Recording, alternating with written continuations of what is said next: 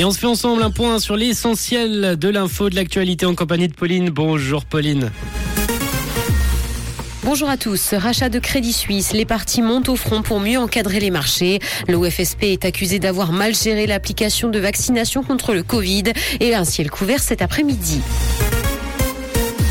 Rachat de Crédit Suisse, les partis montent au front pour mieux encadrer les marchés. Une session extraordinaire pourrait avoir lieu en avril au Parlement. C'est d'ailleurs tout l'encadrement des marchés financiers qui est désormais en discussion. Cette thématique s'impose donc au sommet de l'agenda politique à quelques mois des élections fédérales. Il est notamment question d'interdire les bonus des managers de Crédit Suisse.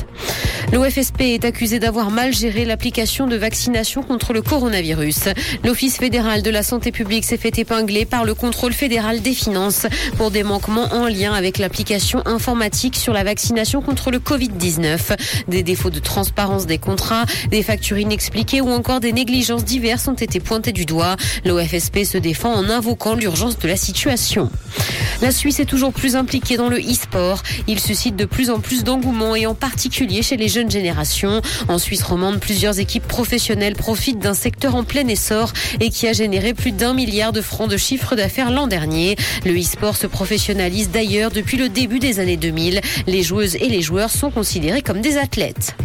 Dans l'actualité internationale, les océans n'ont jamais été aussi chauds. Les mesures indiquent qu'ils ont atteint ces derniers jours des températures particulièrement élevées, battant ainsi tous les records depuis le début des mesures en 1981. La température globale moyenne a atteint 21 degrés cette année et l'océan Atlantique ne fait d'ailleurs pas exception. Les orages et tornades sont par ailleurs en hausse à cause de l'augmentation des températures.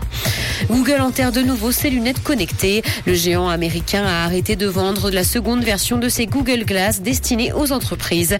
Il mettra d'ailleurs bientôt fin au support de ce produit et ce quelques années après leur lancement. L'entreprise a indiqué chercher des moyens d'apporter de nouvelles expériences innovantes en matière de réalité augmentée dans l'ensemble de son portefeuille de produits.